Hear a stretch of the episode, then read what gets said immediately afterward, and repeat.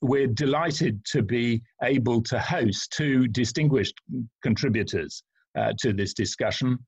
Uh, the first is Professor Andrew Pollard, who's Professor of Pediatric Infection and Immunity at Oxford University. Uh, more saliently, or um, even more saliently in this context, he's also chair of the JCVI, the Joint Committee on Vaccinations and Immunization. Also, uh, injecting slight, slightly lighter tone, he's also a mountaineer. I bet he's the only person on the call who's been on a successful Everest expedition. So, Professor Andrew Pollard is extremely welcome. He'll be followed uh, by our partners in this uh, webinar, this uh, virtual breakfast, uh, Sanofi, the managing director of Sanofi in the UK, uh, Hugo Fry, will be speaking after Andrew Pollard. Uh, but it's a great pleasure, Andrew, to be able to welcome you to this uh, virtual breakfast. I hope you brought some breakfast or at least a cup of tea. And uh, you're extremely welcome, the chair of the JCVI, uh, to speak on uh, development of effective vaccinations. Andrew. Thank you very much. Um, so let me uh, just get the slides shared.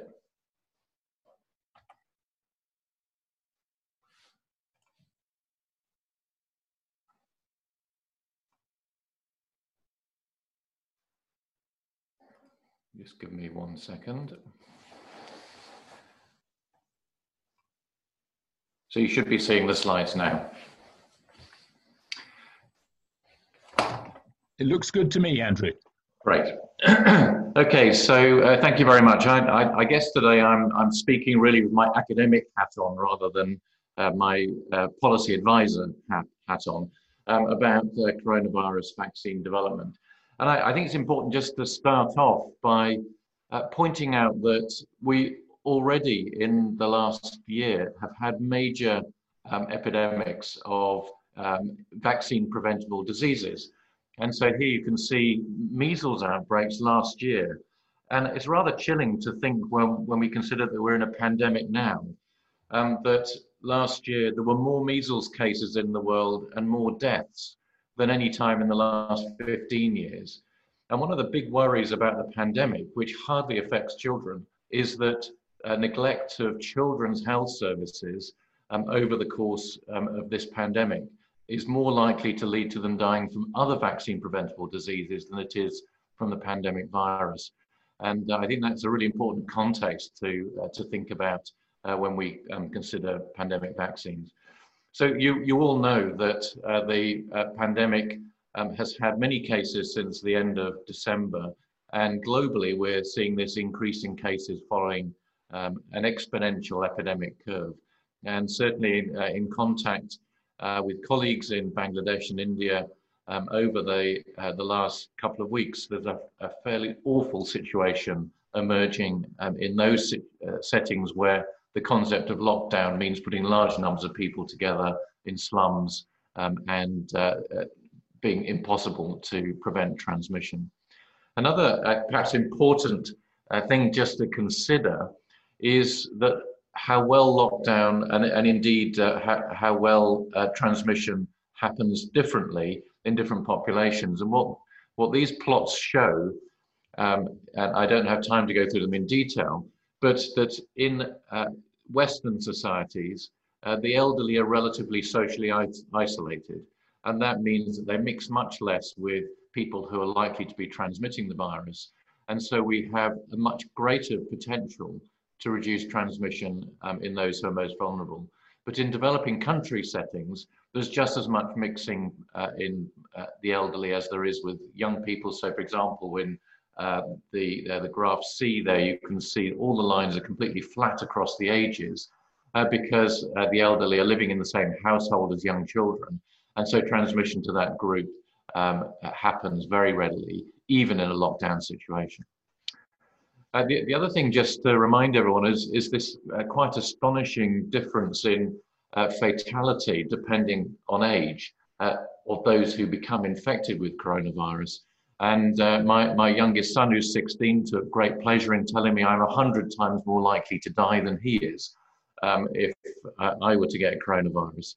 And uh, it, it, as you look as the ages increase, the, the mortality in the over 80s is around about 10%. Um, but with a very high proportion um, of those who are admitted to hospital ending up in the ICU. Now, this is what we were expecting uh, to happen in the UK if there was no lockdown. And uh, the, these very large numbers uh, of deaths and a prediction of around about uh, somewhere between 250 and 500,000 deaths uh, occurring um, in the UK. Now, this uh, was uh, this trajectory was uh, being moved along. The modelers were, I think, were fairly accurate. Uh, they, clearly, there's some uncertainty about the total number, but things were moving along in that direction. And you'll, I'm sure, be familiar with the uh, the modelling that was done um, by Neil Ferguson's team at Imperial College, showing the uh, potential impact of different types of lockdown that were possible. And here you can see in the green line really where we are, which is a, with a very substantial lockdown, keeping us below the capacity of critical care beds, which is the red line here. And it may be that the lockdown's been even more effective than this, and we're somewhere uh, below this line. But I think one really important thing to notice here is that if uh, we do have a successful lockdown, it means that the vast majority of the population remains susceptible to this virus. And there's a high chance of a second wave occurring, which you can see on this blown up part of the graph here, the second wave occurring in the autumn. So what about the vaccine strategy? Well, if, if we had a vaccine today, we think that less than 10% and possibly less than 5% of the UK population are infected at this moment. And so a vaccine today would be given to the whole population uh, to try to control uh, the pandemic. But the other strategy, which might be uh, the right thing to do with a shortage of supply, would be to target healthcare workers to protect them, those who are particularly at risk, such as older adults, those with uh, other types of uh, medical problem, uh, which we know are associated um, with increased um, risk of death from coronavirus. And perhaps the most important of these so far coming out of the statistics is um, obesity as the, the, the, strongest predictor of uh, death from coronavirus. Um, uh, the, the other approach which I think uh, most governments will take is just to take influenza risk groups because we have much better data on influenza and target those groups for coronavirus vaccination. So what's happening with current vaccine development? Well, there's uh, currently around 78 different candidates which are um, being developed around the world. Uh, the, the large proportion of those are in an exploratory stage, um, which are the, the first two bars on this chart. Um, but then we have a number that have moved uh, forwards uh, to preclinical development, which uh, means uh, studies either in the laboratory or in animals, um, and then a small number that have reached phase one um, clinical trials. And of those which are today in clinical development, um, there is uh, a vaccine being developed in China, uh, the Moderna vaccine in the US. Uh, here in Oxford, we have um, a vaccine that is uh, just uh, beginning. Inovio have a DNA vaccine, and the Shenzhen Genome Institute have two different vaccines. So there's, there's totally, uh, a total at the moment, six that are already in clinical development, and there are many others which will be into trials um, over the next couple of months.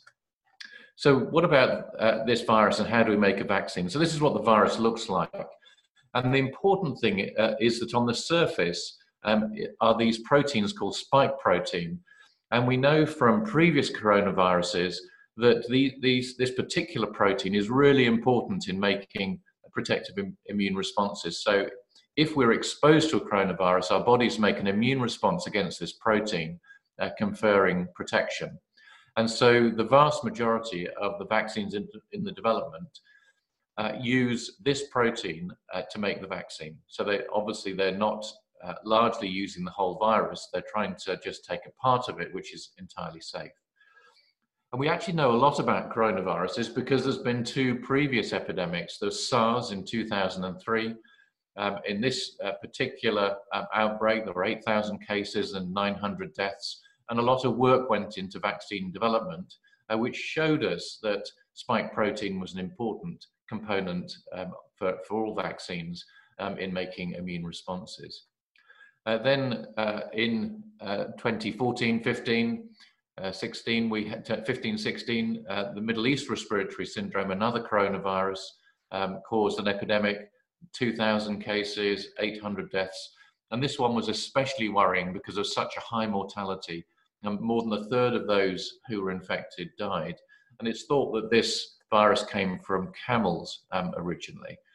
And again, lots of work went into vaccine development, and we learned more about how to make coronavirus vaccines. Uh, uh, Stephen Dorrell said just before we started that Bill Gates was prophetic in 2015 um, about the coming pandemic.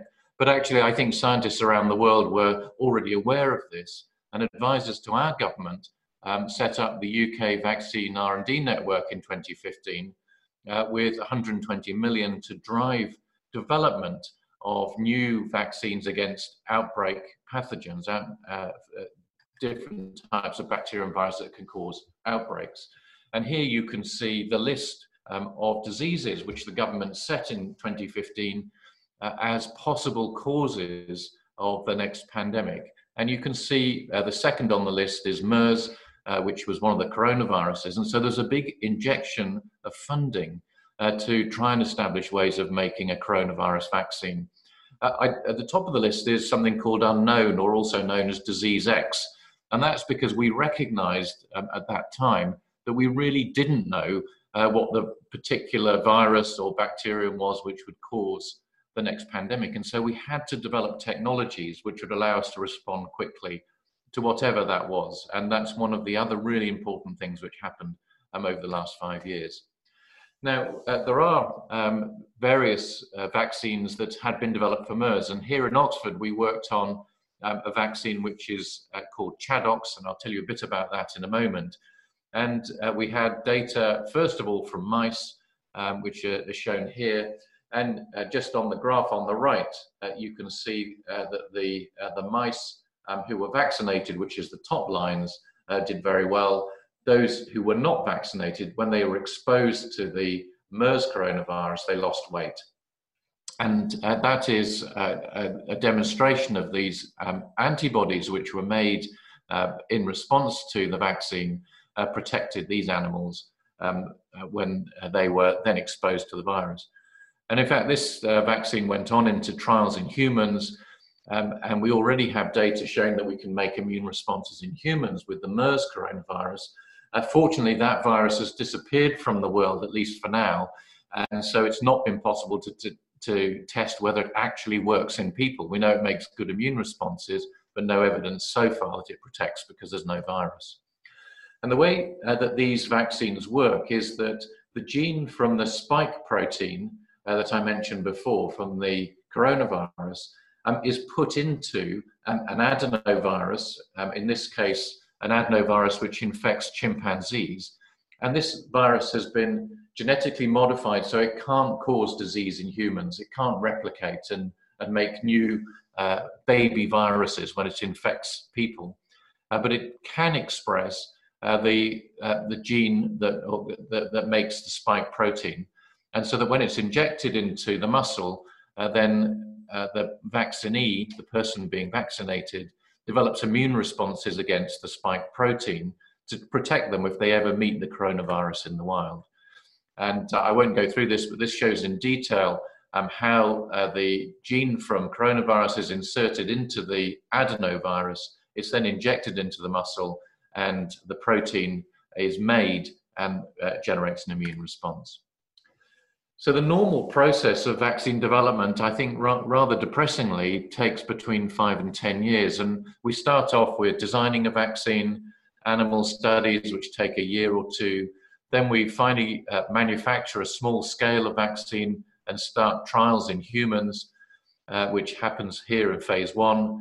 We look at the results of those and then move to phase two trials, often in the target population, and then much larger phase three trials um, which are then undertaken. Um, and uh, then uh, at about the same time that uh, we uh, are doing the phase three trials, if we've got good evidence the vaccine is going to work, uh, the big effort, technical problem of upscaling to, uh, to very large numbers of doses um, occurs. And then there's a license sometime um, after the phase three trial so that they can be used. And I put on here five to 10 years, and that, that may sound depressing, but the, if we look at, for example, the meningitis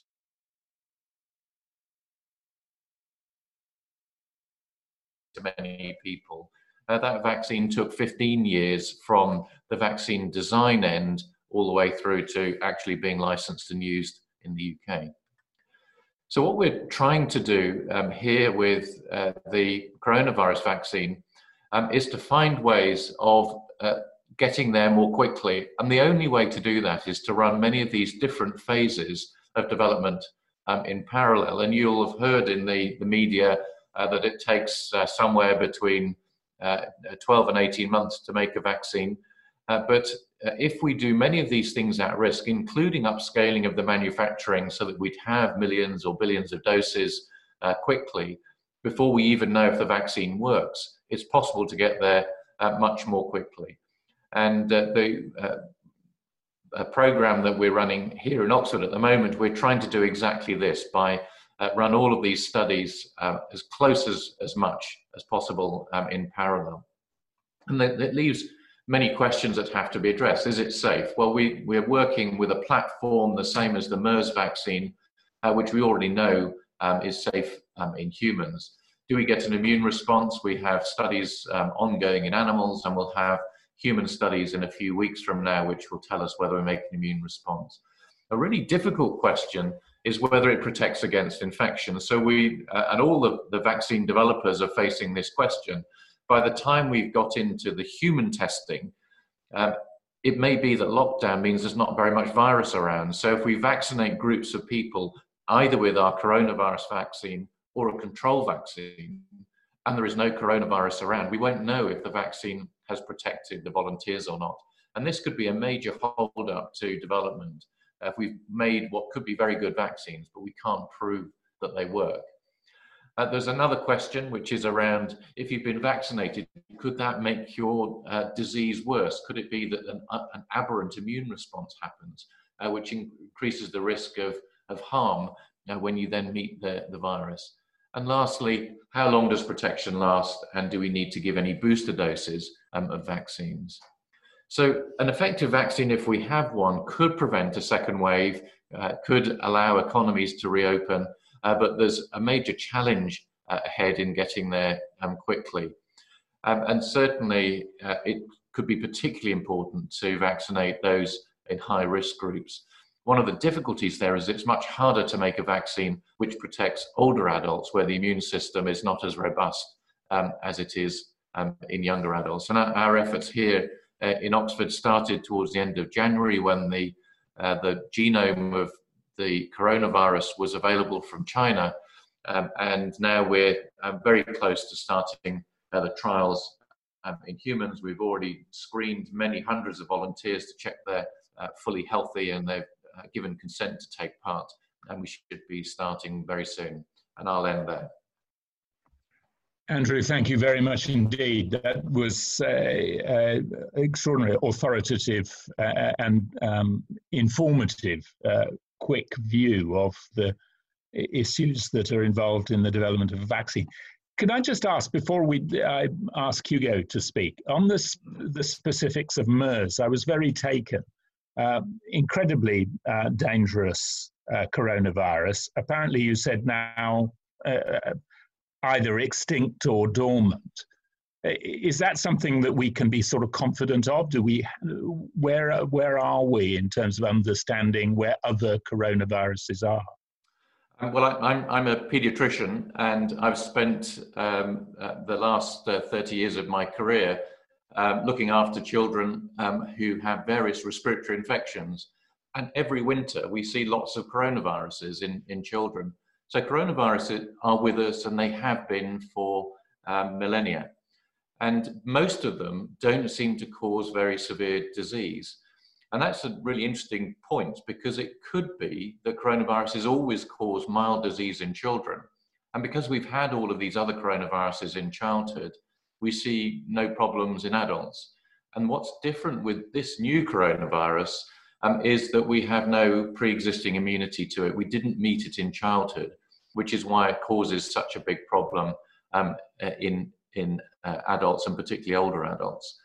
Um, so I think the first thing to say is I'd be very surprised if this coronavirus just fades out and disappears. It's too good at transmitting from person to person. I think whatever we do, it's going to be with us um, in the years ahead. The question about MERS coronavirus is a different one. It almost certainly was transmitted uh, from camels, and uh, the vaccines are being developed, are both being developed for humans in case it reemerges, um, but also people are looking at vaccines for camels uh, to try to make sure that uh, it, it can't uh, reemerge. Uh, but I, I, think the reality is that there are lots of coronaviruses out there that infect animals, and it is not uh, unthinkable that another one might jump species in the future. If we had a MERS like coronavirus that transmitted as easily as this new coronavirus does, uh, the, the population of the planet would be decimated. And, and it's a, a, chilling answer, um, but a, a, scientifically direct one. Thank you. Uh, on that note, perhaps I can turn to uh, Hugo Fry, who I mentioned earlier is our partner in uh, the in this uh, virtual breakfast. He's the UK managing director of Sanofi, and uh, Hugo is involved in the development both of therapies and of vaccinations. Uh, and we're looking forward to what you have to say, Hugo.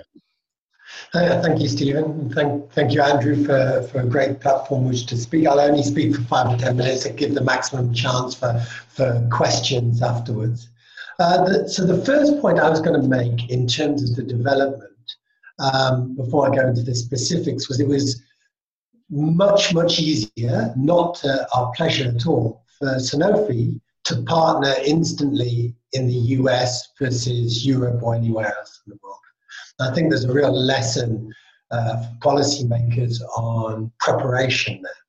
So we heard Andrew say that, that, that there is um, some, some reasonably good efforts being made in uh, the UK specifically, but you can imagine in terms of scale of funding uh, and ability that compared to an institution that's attached to the US Department of Health, this institution BARDA um, the biomedical R&D authority. I mean, it's just you can't compare in terms of size of resource and ability to, to support a, a research and development program for a pandemic like this. And there's definitely a, a call that Europe needs to get together and have a, an equal level of, of preparedness. You know, it, it is independent of the regime that's in the White House. It is really what has been planned for years and years. I mean, there are things like this that we can be proud of. Gordon Brown pushed the International Society to, to help fund uh, manufacturing and upscale manufacturing, which we'll, I'll come on to later. Um, but I think that the, there is a policy question Europe wide about the, the size of the preparedness and the budget and the resource behind that. Now, that, that being said, so um, Sanofi, we have um, two vaccine candidates currently in the various stages of development. We have several, well, two, I said two, two platforms. The first platform has several candidates in the early stages of development. There's no point going to those specifically. And we have uh, one candidate that is in preclinical and that could go into uh, clinic, clinic if at this preclinical stage all the signs are good this summer. And it's exactly as the timeline said, with our, our normal scale will be five to 10 years. And, uh, and, and here we think this, if it's proven safe, if it's proven effective, uh, would be ready in 18 months. So we'll go into clinic in the summer and then uh, phase three uh, next year. And, in 18 months, we'd have something. Now that that is based on again, uh, Andrew's talking about MERS. This one's based on pre-work that's already been done on SARS. So when the SARS vaccine, we started had a promising candidate. At one stage that was shelved, but it's been taken off the shelf, and it looks very promising for COVID-19. And the, and the technology that's being used to develop it is one we currently use for what in the UK is referred to as cell-based flu vaccines. And it's a quite a good technology because you can ramp up the manufacturing uh, slightly more easily in these types of this type of technology. So, uh, I mean, certainly as a, a, company, we take the view of whoever gets there first, great. Um, uh, but uh, we really feel that uh, doing our bit in these two technologies. There's, there's one other important thing that hasn't been mentioned yet that I would add into this, when you're looking to the upscaling of vaccines, so they're, they're getting to hundreds of millions, billions of doses. I mean, billions, I, I, don't know. At the moment, we, we, because we're the world's biggest flu vaccine producer, we produce more actual physical vaccine than anyone else. And even in, a, even in flu season, we, our biggest production is 220, 240 million doses. So okay, that just gives you an order of magnitude of what, what we might be talking about uh, going further. But, um, but one of the things you can do, it's all about yield when you're manufacturing. And if you can get more yield, um, obviously you don't need the, the volume so much. And there's things you can do. There's one technology called adjuvants, which enhance the, uh, the effectiveness. And so you need smaller amounts, and therefore you can produce more vaccines. And then that, that kind of technology in the, in the science base is really important for then the upscaling later on and, and having enough vaccines to go forward. And, and, that's why when you hear you, you hear somebody like us say, well, today in partnership with BARDA in the US and our existing technology, we can produce today uh, for COVID-19 somewhere between 100 and 600 million doses. Why is there such a big window? Well, because we don't know what technology is going to use. If it's a technology where you use smaller volumes, we can use, produce many more doses. And, hopefully you'll see this week that we'll announce something, uh, and this is definitely Chatham House rules. Well, hopefully this week we'll announce something with another company which will enhance the possibility of, of reducing the volume. So therefore, when if we do eventually get a, a vaccine uh, for COVID-19, the volumes required will be smaller. We'll be able to upscale much faster and produce many more doses. Um, the one thing I'd say is, well, again, in that as an implication, lots of questions we get is about, well, you produce hundreds and hundreds and hundreds of millions of vaccines a day. Can't you just turn that all over COVID, over to COVID-19 production of a vaccine? Well, theoretically, not every plant, but a lot of plants could. And then you've got what's called filling and packaging facilities. But um, you know, uh, we don't want the legacy of COVID-19 to be the emergence of other the diseases that are already um, almost eradicated or being controlled very well. And we've already seen around the world, and the, the data, I think, coming out soon from Public Health England, usually monthly in some cases, but certainly in France, where we get real time data, vaccination programs have been delayed and have dropped off. I mean, our schools are closed, so some of the UK programs are delivered through schools until schools come back or find an alternative. It, it, it's very difficult. So that is one legacy we don't want COVID-19 to do is the re-emergence of measles or, or polio or whooping cough or anything like that. So, so, so that, that, that, that's really important. I think um, one other thing I'd say in all this is something um, around the integrity of internal markets as well. So, so there is a temptation, and you hear it all the time, of, of governments saying, "Oh, well, we need to look after our own and kind of close the borders, close it." That is massively problematic for a company like us. We work on global supply chains, global collaboration. You know, it doesn't matter what you read in the paper, we work on collaboration all the time, be it with academic institutions like Oxford or Cambridge or Imperial or all over the world, uh, or whether it's with other companies, or we rely on that collaboration. And anything that closes borders and, and stops the integrity of that market, even for supply chains as well, is going to be massively problematic. We're, we're actually very good at, at managing our global supply chains. And as the government puts a spanner in the works, it, it, is, it really does uh, and can cause problems there in terms of getting that flowing out. So I think that's it. The one last point I think is maybe on the regulatory, as these vaccines come through the regulatory system. Um, the MHRA in the UK is, I mean, it's probably, I mean, it's as good as anything in the world, and they're they do show really, especially the world of vaccines, really good flexibility and speed and understanding and expertise. We'd encourage that. One of the things we've seen in the past when vaccines come through is even in centralized procedures, like in, in, in Europe, you get other companies revalidating and retesting vaccines.